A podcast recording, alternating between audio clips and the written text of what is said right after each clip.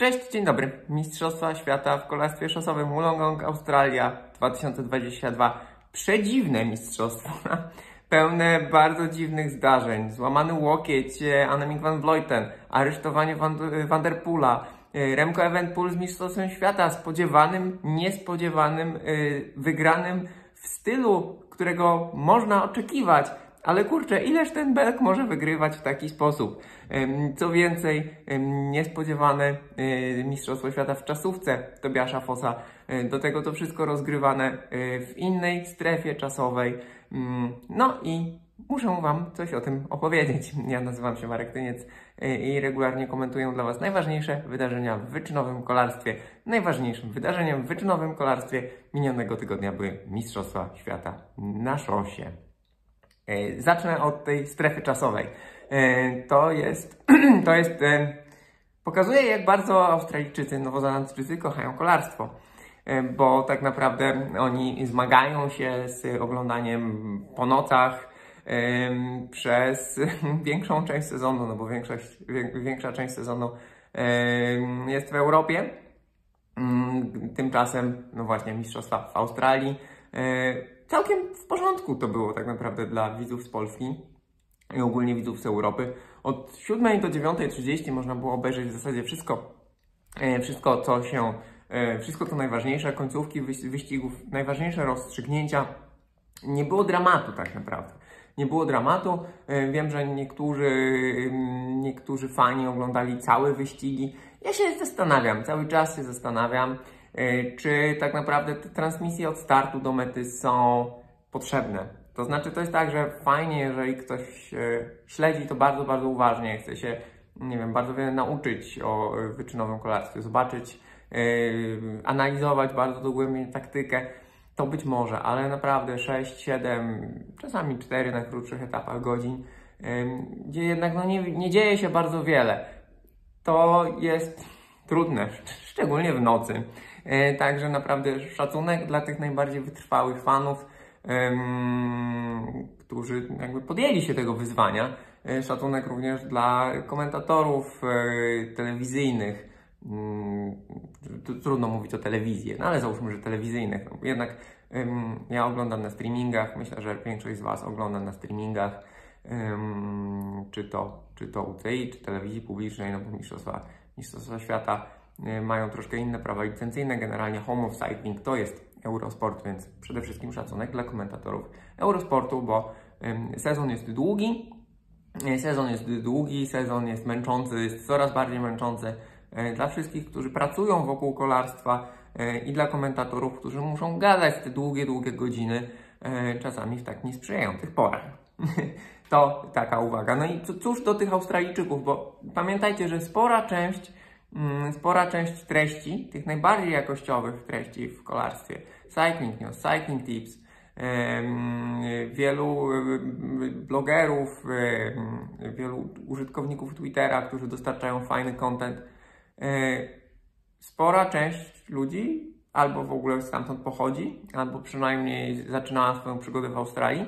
E, I fakt, że oni mimo tej różnicy stref czasowych jakby pokochali kolarstwo, śledzą to kolarstwo i kolarstwo australijskie jakby mm, tak daleko od Europy jest bardzo silne, bo dostarcza cały czas znakomitych zawodników do zawodowego pelotonu, no to jest, to jest jakby ważny element tego, tej całej układanki. E, widziałem sporo sarkania, że mistrzostwa są w Australii, że tutaj kryzys, że była pandemia, że, że wojna, e, ceny przelotu no, kadry Polski to kosztowało naprawdę dużo z naszej perspektywy, bo to tam było około 700 tysięcy chyba ten wyjazd kosztował. Koszty transportu do Australii bardzo duże. Ja myślę, że tutaj jest przestrzeń dla Międzynarodowej Unii Kolarskiej e, do zorganizowania transportu na przykład w kolejnych takich przypadkach, bo kolarstwo powinno być globalne. Mm, jakby chociaż, chociażby sam fakt tego, jak mocne są australijskie media kolarskie, pokazuje i jak duże jest zainteresowanie fanów, jak, jak oni celebrują też to kolarstwo. Pokazuje, że y, kolarstwo to nie jest tylko Europa, tak? Niedługo będziemy mieli, niedługo będziemy mieli y, znów wizytę w Kanadzie. Y, za kilka, za kilka sezonów będzie wizyta w Kanadzie. Znów będzie inna strefa czasowa. W Stanach czy w Kanadzie Mistrzostwa Świata pokazywały, że one są bardzo fajne i trasy są fajne i to jest rozgrywane na bardzo wysokim poziomie. W związku z tym myślę, że nie ma co narzekać, trzeba po prostu. Kalendarz jest znany na kilka lat do przodu, teraz mamy kilka sezonów do przodu znany Mistrzostwa Świata. Będzie, będzie Rwanda, będzie, będzie Szkocja, będą francuskie Alpy. Można się, do wszystkiego można się przygotować z pewnym wyprzedzeniem. Także do tego, żeby nie wiem, zarezerwować sobie czas, wykupić streaming i tak dalej. Także to jest, to jest, to było fajne, że odwiedziliśmy po raz kolejny Australię. Mistrzostwa się odbyły, były troszkę nietypowe. Zawsze to jakby różnica kulturowa, architektura, wszystko, tak? Fajnie, że były, fajnie, że były w Australii. Ja się cieszę i jakby tutaj nie, nie miałem powodu do narzekań. Śledziłem je troszkę mniej. Pewnie, pewnie gdyby były w Europie, to więcej czasu spędziłbym przed ekranem, oglądałbym więcej wyścigów młodzieżowych, juniorskich na przykład, czy z y, czasówki w większym wymiarze czasu. Ale śledziłem, są odtworzenia, też nie ma problemu. Jak dla chcącego nic trudnego w obecnym świecie, wszystko jest podane na tacy. E, więc y, ten wstęp taki ogólny, troszkę chaotyczny, ale to nic. Przejdźmy do y, tych wydarzeń. Wydarzeń, wyniki znacie. E, śledzą mnie osoby, które śledzą kolarstwo również. Highlighty, highlighty oczywiście Evenpool, oczywiście Van Vleuten, e, Zoe Backstedt w wyścigu juniorek, fantastyczny finish dwójkowy wyścigu juniorów, fenomenalny po prostu, cudowny cudowna rywalizacja, no, pokazująca tak naprawdę piękno kolarstwa, piękno sportu. No i ja bym dodał jeszcze właśnie nietypową wygraną, niespodziewaną wygraną Tobiasza Fosa. Myślę, że Filip Poganna, którego tutaj niektórzy odsądzali od czci, od czci i wiary, że przegrał. Myślę, że Filip Poganna um, skupia się na tym rekordzie godzinnym, który chce pobić całkiem niedługo. E, natomiast czasówka mężczyzn jest bardzo, bardzo wyrównana, bardzo wyrównana. Tam było wszystko E, bardzo blisko. E, wyniki, wyniki tej czasówki myślę, że też były pewnym, pewnym zwiastunem, że Remco Evenpool po hiszpańskiej Vuelcie czuje się dobrze, bo no, on przegrał tę czasówkę bardzo, bardzo nieznacznie. 9 sekund z fosem, do, czyli 9 sekund do tęczowej koszulki, 6 sekund do, 6 mm, sekund do srebrnego medalu. E, widać było, że jego dyspozycja po Vuelcie cały czas jest bardzo wysoka. I teraz Evenpool zacznę od, zacznę od końca. Evenpool wygrał wyścig ze startu wspólnego. Czy ktoś się tego spodziewał? Evenpool był faworytem. Patrząc na trasę, można podejrzewać, że gdyby wyścig rozegrał się inaczej, e, w tęczowej koszulce mógł skończyć Wout van Aert. Mógł. E, jednak ta trasa nie była, mimo wcześniejszych zapowiedzi, że ona jest bardzo ciężka, że te podjazdy są bardzo trudne. To nie była jakaś turboselektywna trasa. O drugie miejsce walczył naprawdę, e, walczył naprawdę całkiem, całkiem spory peleton. Fakt, że no tutaj rywalizowali Laporte, Matthews, Van Aert, Trentin, Christoph Peter Sagan, słuchajcie, na siódmym miejscu. To jest wydarzenie. Peter Sagan, czy Peter Sagan wraca do gry? Może, ja mu tego życzę. Kolarstwo potrzebuje Petera, Petera Saganele. W każdym razie yy, no, mamy 20, yy, 28 minus Evenpool, 27 zawodników, yy, którzy przyjechali do mety, więc to nie była turbo selektywna trasa. Oczywiście wyścig rozgrywał się w określony sposób, natomiast to nie była ekstremalnie selektywna trasa, co było widać tak naprawdę już po wyścigu juniorek kiedy widziałem spekulacje, oczekiwania, co może się wydarzyć na tych niewielkich podjazdach na rundzie Wollongong, e, popatrzyłem na strawę po prostu. Zobaczyłem w jakim tempie, w jakim tempie jechały juniorki. I kiedy okazało się, że no juniorką mm, ten e, kluczowy podjazd e, dnia był kilometrowy, słuchajcie, yy, zajmuje tam 2,5 minuty około, no to realnie rzecz ujmując, trudno było spodziewać się jakichś epickich akcji na tym podjeździe. To jest wystarczająco, żeby odpalić jakąś petardę i szczerze mówiąc myślałem, że na tym podjeździe Matthew Van Der Poel zrobi to, co Matthew Van Der Poel zwykł robić, czyli w taki niezmiernie agresywny, zwierzęcy sposób odpali ten swój bardzo mocny atak wydaje mi się, że to była górka dla niego. I potem rozstrzygnięcie z jakiejś niewielkiej grupki. Tak przewidywałem. Matthew Van Der Poel jednak wycofał się z wyścigu po tym, gdy spędził noc w areszcie. Noc w areszcie spędził, właśnie wstałem rano, zobaczyłem na Twittera, patrzę się, Van Der Poel aresztowany. Myślę sobie, o Boże, doping, tak? Był jakiś rajd. Mm, znaleźli u niego jakąś pastylkę, strzykawkę, nie wiadomo co. Nie, Matthew Van Der Poel został aresztowany za sprzeczkę z nastolatkami. Po, popchnął, pobił, pobił nie, wcześniej popchnął nastolatki, które pukały do niego do hotelowego pokoju i nie dawały mu spać. Vanderpool wkurzony wzdał się sprzeczkę, został aresztowany. O 4.30 wypuścili go z aresztu. No był, cała energia z niego uszła, no i wycofał się, e, wycofał się z wyścigu. E, został ostatecznie ukarany karą 1000 dolarów za popchnięcie australijskich jednej osoby, 500 dolarów australijskich za popchnięcie drugiej osoby. E, zwrócono mu paszport, wraca do domu, będzie się odwoływał od tego wyroku. Może nie chce być uznany za winnego i skazanego, bo może stwierdził, że to jednak jest nie jego wina. W każdym razie to jest kuriozalna sytuacja. To jest kuriozalna sytuacja. Mm, gratulacje dla. Yy, gratulacje tutaj dla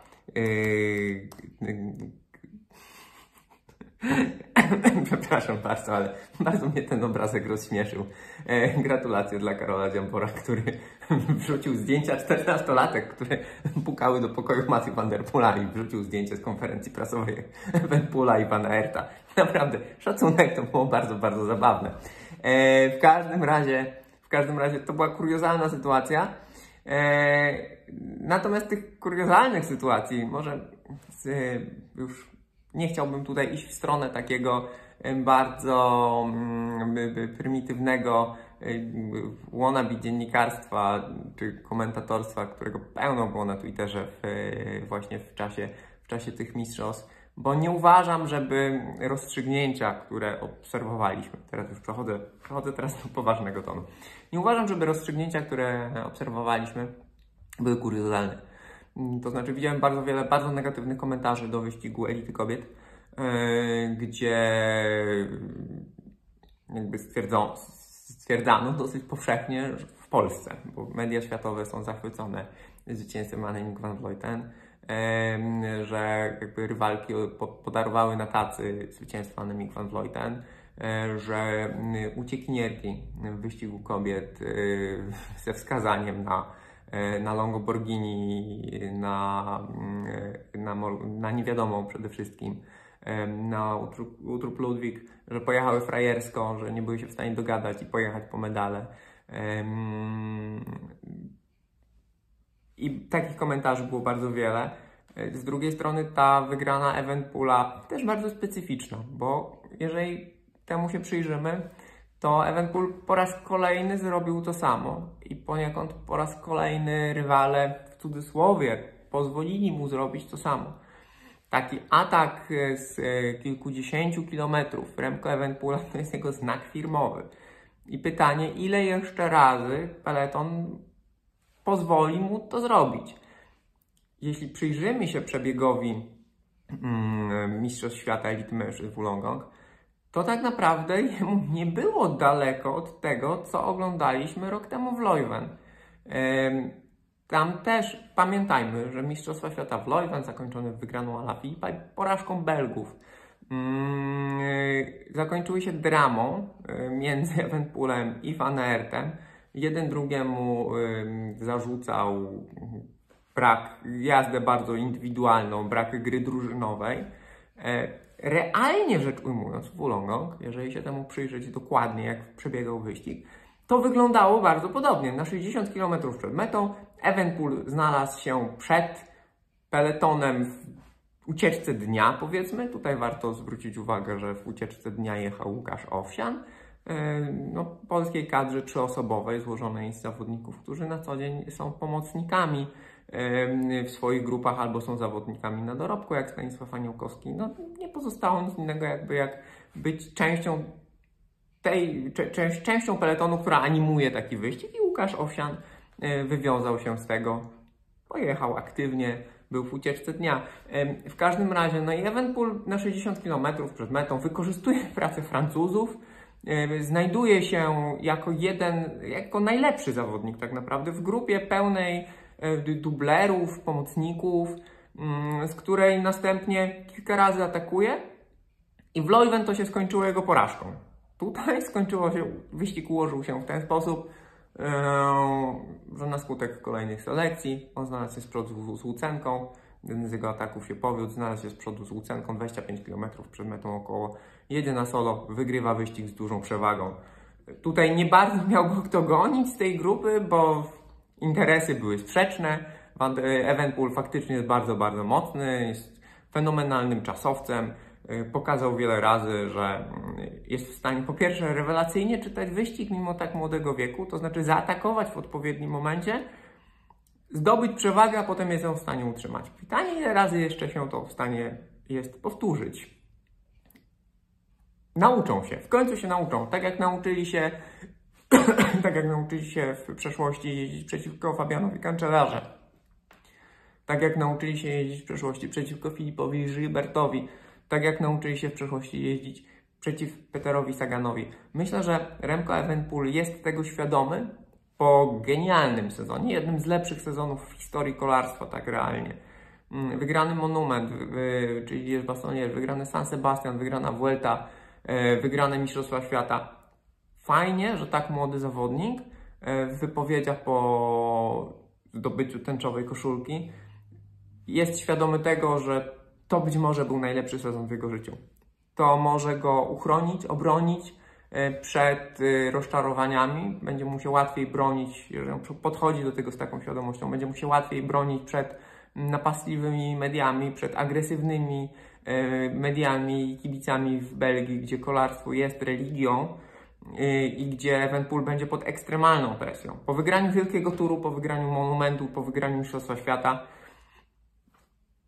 on będzie wszędzie w mediach belgijskich, on będzie na tamtejszych pudelkach, w, w, jeszcze w prasie brukowej. E, Nie będą mu dawali żyć. E, Na starcie, stając na starcie każdego wyścigu, będzie pod gigantyczną presją. I fajnie, że on już w dzień po osiągnięciu, zdobyciu tęczowej koszulki, jakby zamykaniu tego fenomenalnego sezonu, e, już przygotowuje się mentalnie do obrony swojego zdrowia psychicznego tak naprawdę i swojej kariery.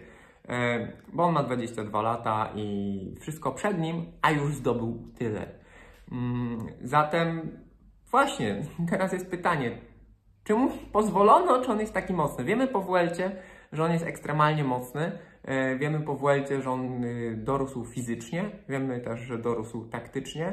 Wiemy też, że generuje, potrafi generować bardzo wysoką moc, że jest ją w stanie utrzymywać. Natomiast to nie jest tak, że Evenpool jest ponad całym światem. On jest wyjątkowy na pewno. Myślę, że tutaj odgrywa bardzo dużą rolę jego niesamowita pewność siebie jako sportowca i to jest bardzo ważne. Natomiast to wszystko mogło się zakończyć porażką taką samą jak w Leuven. Ym, Zakończyło się zwycięstwem. Ym, Duże, du, dużą rolę odgrywa brak łączności radiowej na wyścigach mistrzowskich. E, Laport, y, srebrny medalista, powiedział, że on nie miał zielonego pojęcia, że ściga się o srebrny medal, po prostu finiszował z peletonu. Nie wiedział, czy tam jest Łucenko z przodu, czy ktoś jeszcze jest, e, jacyś inni uciekinierzy. To samo mówił Van Aert. E, To jest specyfika wyścigów, o, y, wyścigów mistrzowskich, o Mistrzostwo Świata, y, o Mistrzostwo Olimpijskie. I w sumie, jak się zastanowić, to ja nie wiem, czy te wyścigi są bardziej ekscytujące niż wyścigi z radiem. Jeżeli popatrzymy na ten sezon, i na poprzednie też, ale już na ten sezon, mieliśmy dość fenomenalnych etapów, wyścigów klasycznych, gdzie było bardzo dużo rywalizacji świetnej. Nikt nie mówił w tym roku, że yy, łączność radiowa i mierniki mocy zabijają rywalizację, bo nie za, zabijają. To jest raczej tak, że zabieramy na wyścigi mistrzowskie yy, kolarzom narzędzie, którym pracują na co dzień i muszą się nagle y, przestawić na jazdę zupełnie inną, bez tego narzędzia. Jest to dziwne, jest to specyficzne, oczywiście wszyscy o tym wiedzą i wszyscy mogą się do tego przygotować, tak samo jak do charakterystyki trasy. Ale wciąż są to zupełnie inne warunki niż te, w których pracują na co dzień. Już dużą zmienną jest to, że jadą z, w drużynach narodowych, mm, z innym zestawem pomocników. I choćby samo to powoduje, e, że ten wyścig jest inny niż e, wyścigi e, World Tourowe, w których czołówka rywalizuje na co dzień. No ale tak jest. I brak tej łączności radiowej niewątpliwie, niewątpliwie wpłynął na to, że Eventpool znalazł się w tej pierwszej części peletonu, w tej dość dużej grupie przygotowanej, e, rozerwanej przez Francuzów. Prawdopodobnie, gdyby była łączność radiowa, wcześniej, wcześniej zaczęłaby się pogoń i ta grupa zostałaby skasowana. E, Z drugiej strony, Evenpool pokazał wiele razy, że jest w stanie poradzić sobie na solo w wyścigach z łącznością radiową i odpalić podobny atak jak, jak w Wollongong. E, Warto też zwrócić uwagę, że przedostatnia runda w jego wykonaniu, em, jak to wyścig mistrzowski, wyścigi mistrzowskie są rozgrywane na rundach, e, jakby on ma koma na strawie, e, więc to była najszybsza runda. Natomiast to nie była dużo szybsza runda niż całej reszty. To znaczy peloton, wiedząc co się dzieje, będąc zdeterminowanym, jest w stanie pojechać 30 szyb, sekund szybciej niż nawet najbardziej utalentowany kolarz ostatniej dekady, czy ostatnich 20 lat, bo tak się o nim mówi, że to jest super czasowiec, on się mało zakwasza, świetnie regeneruje, znakomicie jego organizm zarządza gospodarką węglowodanową i tak dalej. W związku z tym, że peleton, peleton powinien być w stanie pojechać 30 sekund szybciej taką rundę, gdzie jest niewielki podjazd tak naprawdę, niż samotny kolarz, nie pojechał. Evenpool na rundzie, na której atakował e, Łucenkę i odjeżdżał na solo, zrobił najlepszy czas rundy dnia. Więc tym bardziej należy mu się, należy mu się wygrana. E, Natomiast właśnie patrząc na to, jak ten wyścig e, przebiegał, patrząc na to, jak e, Evenpool to wyglądało z dużą łatwością, tak, wygrał ten wyścig. No muszę powiedzieć o zdecydowanie podwójnych standardach, już o tym wspomniałem troszkę. Podwójnych standardach przy komentowaniu wyścigów mężczyzn i kobiet, no bo niewątpliwie Evenpool sk- skorzystał na tym, że nie było w wyścigu łączności radiowej. Tak jak na Igrzyskach Olimpijskich w Tokio na braku łączności radiowej skorzystała Naki Zenhofer, e, która cały czas jest y, podawana jako przykład antyreklamy kobiecego kolarstwa, co jest absurdem. E, Brak łączności radiowej mógł też być przyczyną tego, że Annemiek van Vleuten wygrała, wygrała w wyścigu ze startu wspólnego kobiet, no bo ona dochodziła, tutaj ta grupa się zjeżdżała. Myślę, że zawodniczki, gdyby wiedziały, że z tyłu, że z tyłu jest pogoń, co tam się dzieje, jakie są bezpośrednie różnice czasowe, e, to, mm, no to, to mogłoby się rozegrać inaczej. Mówi się o frajerstwie tutaj właśnie tej piątki em, z niewiadomą i z Longoborghini, e, że one dwa razy odjeżdżały i dwa razy przestawały jechać i były doganiane. Im to nie pasowało. Z drugiej strony one, no właśnie, gdyby one na co dzień pracują z radiem, one na co dzień wiedzą, jakie są różnice, wiedzą, co tam się, co tam się dzieje. Em, W związku z tym też jadą inaczej. E, Jeżeli chodzi o Van Vleuten i ten jej finish, to tutaj no, szacunek dla angielskiego komentatora, dla komentatora angielskiego mm, Eurosportu, który wyczuł sytuację idealnie. Nie było tego wszystkiego widać w kadrze. On gdzieś tam zauważył, zauważył w dole, w dole kadru przez moment, że Van Vleuten dojeżdża do grupy. Zadał pytanie, czy Van Vleuten odpali jeden atak po to, żeby z długim finiszem pokonać rywalki i dosłownie kilka sekund później ona rusza. Widać było, Widać było zawahanie Lotte Kopeki, e, która przez ułamek sekundy myślała, rozważała, czy pojechać za Van Vleuten, czy nie. Nie pojechała Van Vleuten, pojechała na solo z kilometra. E, tak jak z kilometra wiele razy atakował na przykład Fabian Cancellara i, i zaskakiwał rywali, którzy właśnie wahali się, czy pojechać, czy nie pojechać. Czy to jest, czy to jest frajerstwo kobiecego peletonu? Nie sądzę, bo Richard Carapaz y, też wiele razy właśnie wykorzystywał moment, decydujący moment, teoria decydującego momentu mm, Richarda Carapaza, który jest mistrzem czytania wyścigów y, i mistrzem ataku w momencie, kiedy inni łapią zadyszkę, patrzą się na ciebie. Y, Poniekąd takim mistrzem też jest Remco Evenpool, który jest w stanie właśnie zdobyć przewagę w momencie, kiedy y, inni nie wiedzą, co się dzieje. I on, będąc ekstremalnie mocny fizycznie, tak jak ekstremalnie mocna fizycznie jest Annemiek van Vleuten, odjeżdża we właściwym momencie po zwycięstwo. Tutaj mamy jeszcze dodatkowo ten aspekt heroiczny, e, czyli kwestię jazdy ze złamanym łokciem, e, czy tam z pękniętym łokciem w wykonaniu Van Vleuten, e, co no nadaje tutaj kolejnego memicznego, e, memicznego kontekstu e, w porównywaniu e, twardości kolarzy i kolarek z reprezentantami innych dyscyplin sportu. Zdarza się w przeszłości, że zarówno kolarze, jak i reprezentanci innych dyscyplin osiągają wielkie sukcesy z kontuzjami. Tutaj warto przypomnieć Contadora, który wygrał Giro d'Italia, e, wybijając bark w pierwszym tygodniu rywalizacji, a także oczywiście Justynę Kowalczyk, która sięgnęła po olimpijskie złoto z, e, ze zmęczeniowym złamaniem stopy. W związku z tym to się zdarza, ale to zawsze jest imponująca historia. E, Van Vleuten, warto też jeszcze powiedzieć o tym, że Van Vleuten sięgnęła po tęczową koszulkę, no nie jadąc, nie startując z myślą o własnym zwycięstwie. Ona większość wyścigu jednak e, próbowała pomagać Marianne Vos, bo Holenderki myślały, że skończy się to finiszem z grupy i po- i poniekąd skończyło się finiszem z grupy, ale, e, ale właśnie Van Vleuten zaskoczyła rywalki e, atakiem z kilometra, doje- dojeżdżając, e, ponieważ nie było łączności radiowej. E, Zatem, e, zatem z mojej perspektywy wygląda to tak. E, Warto jeszcze y, powiedzieć parę słów o mm, wynikach e, reprezentantów i reprezentantek Polski. E, Marta Jaskulska piąta w Orliczkach. O wyścigu Orliczek jeszcze słowo, chociaż już mówię dość długo, ale to był długi tydzień. E, Malina Mul szósta w juniorkach, Katarzyna Niewiadoma ósma w elicie kobiet. E, Mieszana sztafeta dziewiąta, e, czyli drużynowa czasówka jakby mixed, najpierw e, e, mężczyźni, potem kobiety i Dominika e, Włodarczyk w Orliczkach 11. E, Panowie na dalszych pozycjach. Tak bywa, to jest sport.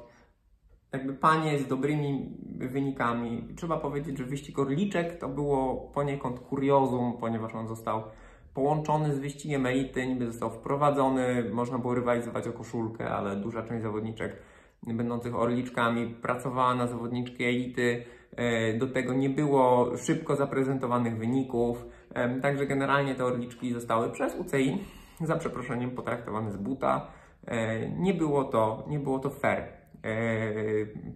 Patrząc tak na suche wyniki, można powiedzieć, że przyszłość polskiego kolarstwa jest w tym momencie kobieca, natomiast warto śledzić inne wyścigi, warto przyjrzeć się temu, że w minionym sezonie po dość długiej przerwie polscy juniorzy y, i młodzieżowcy, w sensie mężczyźni, mieli również dobre wyniki na wyścigach międzynarodowych. Więc oczywiście polskie kolarstwo jest w trudnej sytuacji, to jest temat na cały esej tak naprawdę, ale nie przekreślałbym nie przekreślałbym tutaj y, jakichś najbliższych sezonów e, w wykonaniu, w wykonaniu juniorów, młodzieżowców, którzy będą powoli przechodzili do elity. Oczywiście cieszymy się, że polskie zawodniczki osiągają sukcesy, że podpisują kontrakty z grupami world. To wszystko jest bardzo fajne i bardzo obiecujące.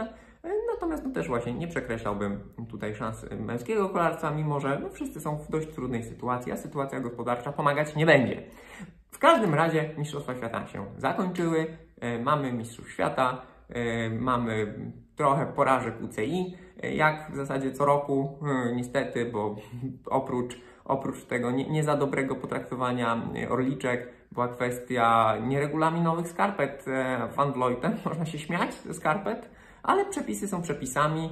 E, Prawdopodobnie, prawdopodobnie za wysokie, aerodynamiczne i lekko kompresyjne skarpety no nie zdecydowały o zwycięstwie lub porażce Van Vleuten, co nie zmienia faktu, że złamała przepisy, co zatem co więcej została ukarana w nieregulaminowy sposób, bo w zasadzie powinna zostać dyskwalifikowana, dostała karę finansową, której nie ma w regulaminie.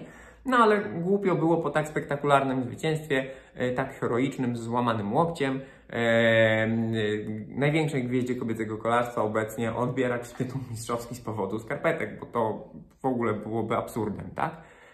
Do tego mieliśmy em, problemy związane z wolnością słowa, z banowaniem angielskojęzycznych dziennikarzy przez prezydenta UCI. W związku z tym, mimo że zacząłem dość optymistycznie od tego, że te mistrzostwa w Australii były fajne, fajnie, że tam się odbyły, no to było y, trochę, y, trochę kwasu. No i cóż, tak to, e, tak to się wszystko zakończyło. Sezon się nie kończy.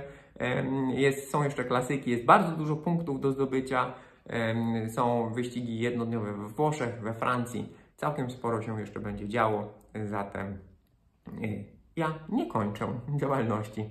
Y, Zatem pół godziny minęło, bardzo dużo gadania, bardzo dużo się działo. Y, Dziękuję Wam wszystkim. Y, Życzę przede wszystkim em, takiego spojrzenia na kolarstwo w końcówce sezonu, ponieważ zaczyna się czas podsumowań. Życzę Wam, żebyśmy mogli spojrzeć na kolarstwo w miarę możliwości na to, jakim jest, a nie na to, jakim nam się wydaje, że jest. Dzięki wielkie, do zobaczenia, do usłyszenia, cześć.